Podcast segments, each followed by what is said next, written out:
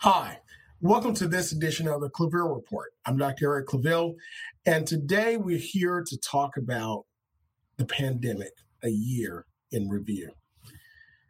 On this particular segment, we're going to take a look back at where we were just one year ago and where we are now.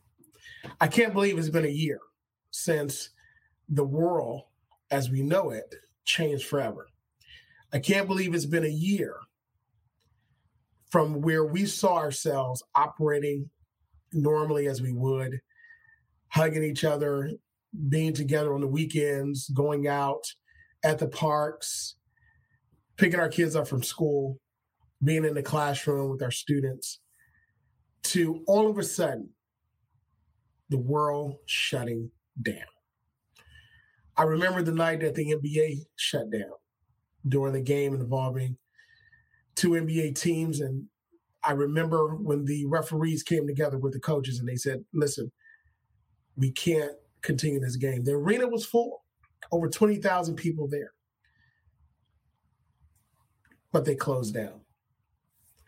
I remember going, remembering a year ago, our government led under President Trump was saying that this is something that'll go away quickly nobody really believed that it was something as dangerous as it was. But secretly, in closed talks and back rooms, others knew differently. In other words, one year ago, the second week of March 2020, our lives changed forever.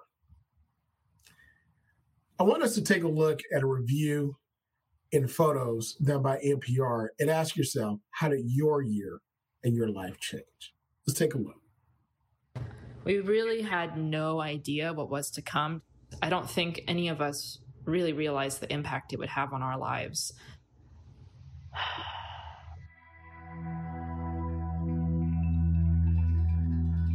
My last normal moment of 2020 was my dad's birthday.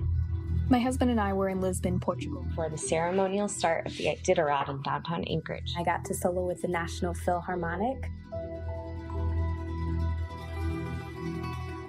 Going on vacation. Happy go lucky, carefree time, and it makes me emotional. I just miss that time. You know, we were really carefree, happy, content, free among so many people, all enjoying the same thing. I didn't know it would be the last show. The last mass. The last movie we saw in the theater. Our last day of school. Their last anniversary. The last picture I took before he died of COVID.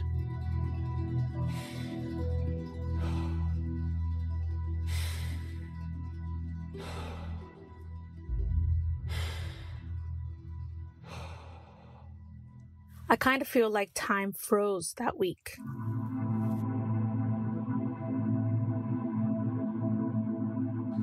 I'll never forget that day in shopping. It felt very dystopian. There was some fear that drove me to buy random shelf stable foods as though if everything collapsed, we could survive on canned fruit. As a person in our seemingly well oiled machine of a society to witness so many things become suddenly dysfunctional. The world fell apart a little more every day.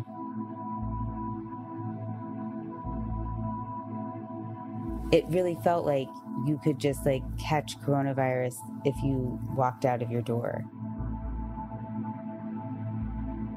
At that point, we were hearing about healthcare worker deaths pretty much daily and my husband and I had some pretty frank discussions and updated our will in the event of my death. We actually went into another room to pray because we were scared to death. We we just started crying. And I'd never seen those doctors scared because I've seen them with patients dying, having heart attacks. I've seen that. We were like, what are we getting into? That day, everyone was wearing their work shirts because a major airline was coming to the hotel to bid on staying with us, and we were all going to greet them. Almost every single person in this picture was furloughed and then terminated because business travel just stopped. There are so many people who are immigrant who came in March. That's really hard for them because uh, everything was shut down, office, job centers. For eight months, uh, my brother and sister were not able to get a job, to go to school, and do anything. It was really hard time for us. Thank God we don't lose our family. We only lost our time. At that point, I did not know how effective that face shield was. Is it protecting me? Is it protecting my clients? Should I even be working if this is how I have to dress up? Nobody cares. It's kind of just like, hey, get out there, go back to work, be in this enclosed room with someone without a mask.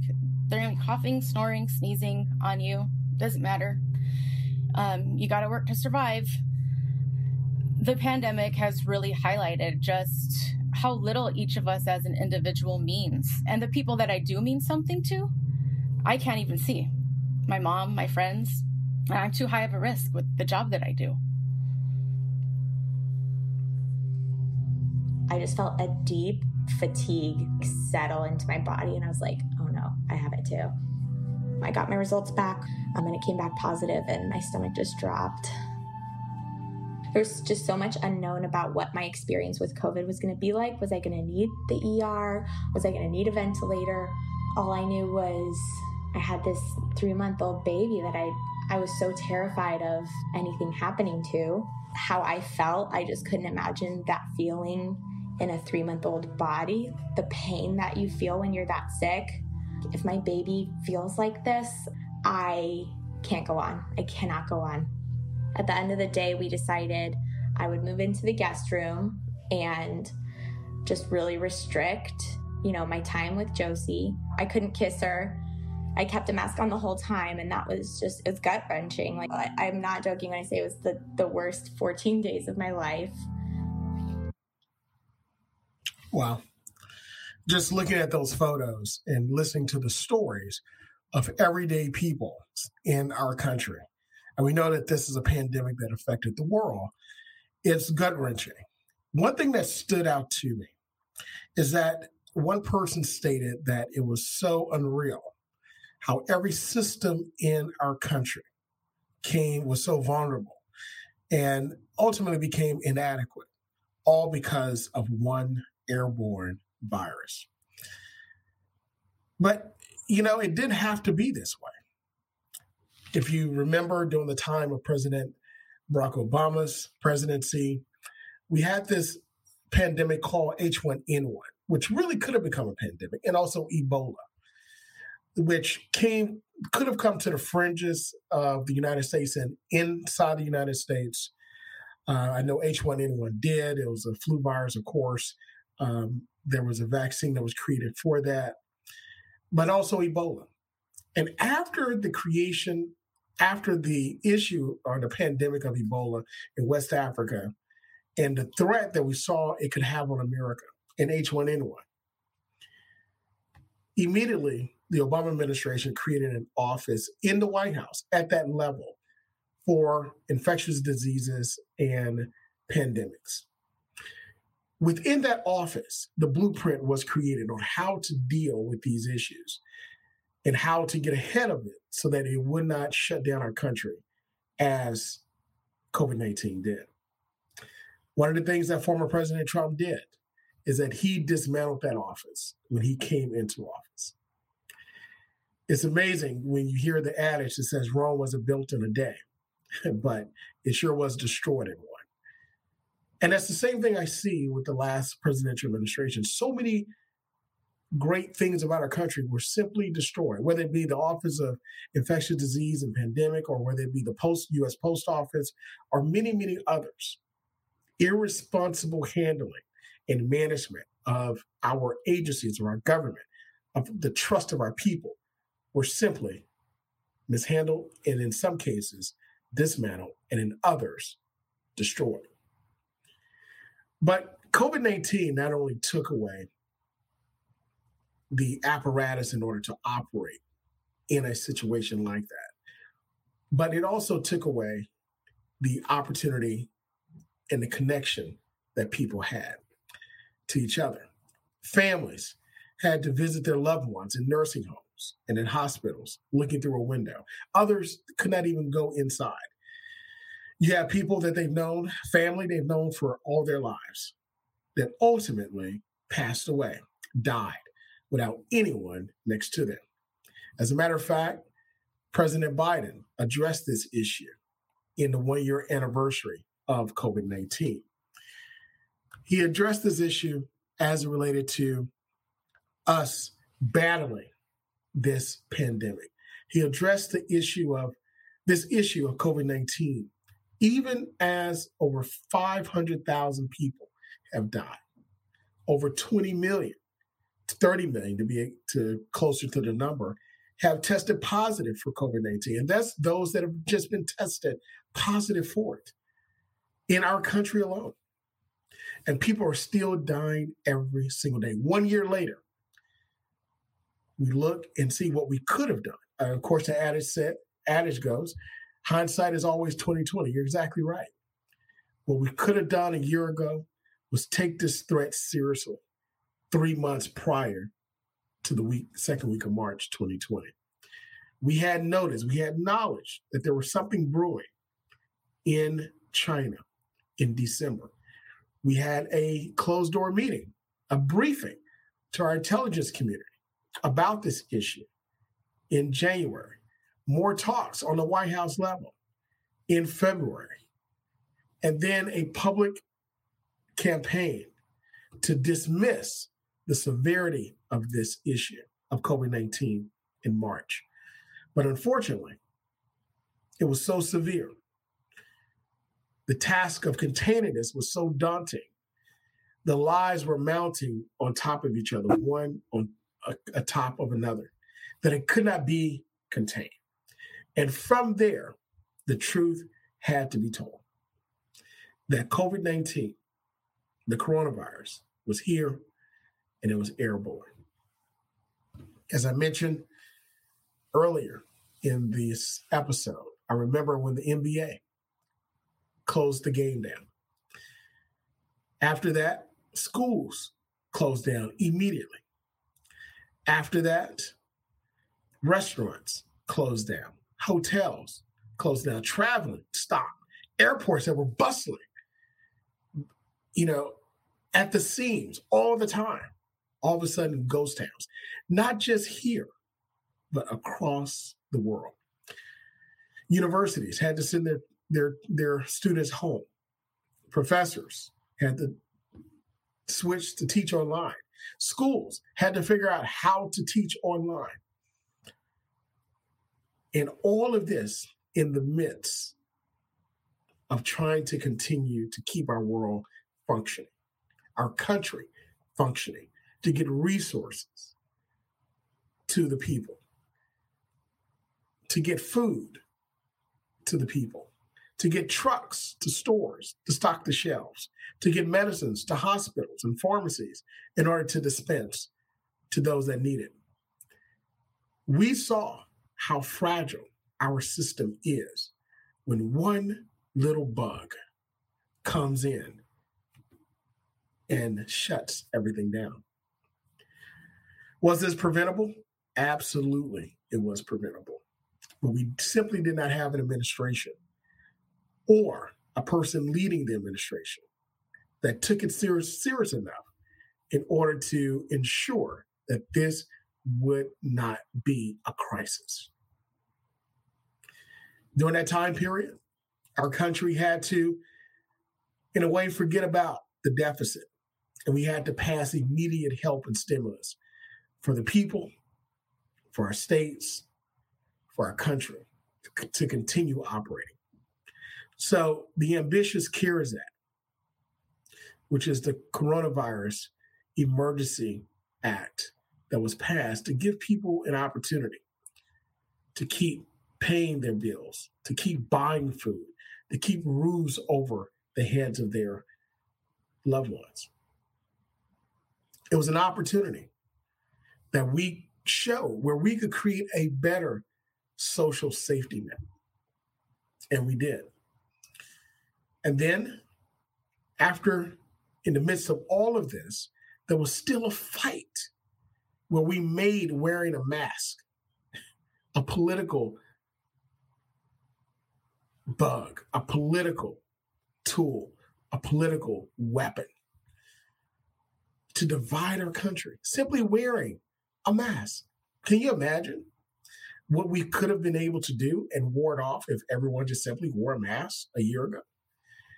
But even from the highest office of the land a year ago, there was a fight of no mask. Even after person after person after person was getting sick, even after dedicated civil service workers were afraid every single day to go to work in the White House and other areas of our government because there was a fight against simply wearing a piece of cloth over your mouth in order to keep your loved ones safe and your fellow American. At this particular time and that time in our country, creating wedges to divide us is the most irresponsible thing a person can do. Creating division as opposed to unity did nothing but weaken our country and the institution of our democracy. But we saw the divisions just didn't stop there. America, in the midst of a once in a 100 year pandemic, global pandemic, which again, the last one was the flu pandemic of 1918 to 1920, which killed one third of the world's population. And even here in America, it devastated our Native American population on various reservations. Even in the midst of that global pandemic, we were still able to democratically elect the next president of our country, who is now President Joe Biden and Vice President Kamala Harris. But even within the midst of the election, we still had people putting our democracy at risk in a pandemic. And that is, we see by the ins- insurrection of January 6th upon our Capitol, where individuals, rioters, lawbreakers, those that sought to destroy our country, stormed the U.S. Capitol to stop a lawful, constitutional, and what could have been really just a usual operation of our democracy to certify the electoral college votes and the election results of each state. There, there were no mass worn either. Even our president, former president at the time, who tested positive and was hospitalized with coronavirus, COVID 19, even he was defiant until the end. Because of this defiance, because of this irresponsibility, because our country was not prepared, our country and our democracy was under assault and almost failed. Think about the how fragile our world is after COVID 19. We should never, ever go back to that. We should learn from our mistakes, learn from the lessons which in which we've learned, in which we have encountered, and implement the necessary changes needed in order to keep our nation strong, to keep our democracy strong, and to keep the beacon of light shining across the world. So I say to you, after with this one year anniversary, do you think that the steps that the United States is taking under President Biden, no more president elect, but President Biden, have been sufficient? According to polls, President Biden enjoys a high 70% approval rate as the way that he's handling in partnership with Congress addressing the issues of the pandemic and coronavirus in order to get our nation back going. As a matter of fact, the rollout of vaccines, the development of vaccines, first of all, is a monumental feat within itself. The way that we were able to take the science in which we've learned from the past, remember, learn from the past, and being able to engineer a vaccine down to the very area in which the flu virus attacks our body and to create a blocker so it does not cause the severity and in some cases wards off or cause you not to actually become sickened by that particular strain of coronavirus itself. Absolutely amazing when you think about the science behind that. But in moving forward, the ability to bring competing pharmaceutical companies together to work together to create a vaccine that not only helps America, but helps the world. So now we have several vaccines that are going into the systems of people across the country at a record rate. As a matter of fact, President Biden believed that by January 4th, we could celebrate coming back together as family once again. And this is supported by the science led by Dr. Fauci. So, moving forward in opening up America, moving forward in creating opportunities and enough vaccines to vaccinate the entire country sounds a whole lot different from denying that this problem ever existed one year later. The power of leadership and the power of following science, truth, facts, and creating solutions around that. There's no politics in that. There's no wrong in that. There's only right and there's only the ability to show the results of good leadership. And that's what we see right now. But not just the vaccine rollout, but we also see where people are suffering financially. And that is the reason why this, our president, pushed and champion the COVID 19 stimulus package and relief, relief plan that was passed. $1.9 trillion passed in order to, number one, continue to supply the funding needed for vaccinations, two, supply stimulus checks, monies in America's hands in their bank accounts so that they can buy food, keep a roof over their head, and continue to pay their bills. Also, before this in the CARES Act, we know that there was an extension of the moratorium uh, in not evicting certain uh, people out of certain types of homes. We knew we know that uh, companies and working with utility companies on the state level, uh, that there is a non-shutting off of, of utilities because people can't pay their bills, which we're going to have to address. We can't keep keep we can't keep kicking that can, the proverbial can, and the actual can down the road. So we have to address that. But also, there was monies available for individuals who are unemployed. A continued $300 to help people meet the need, the need of where they are.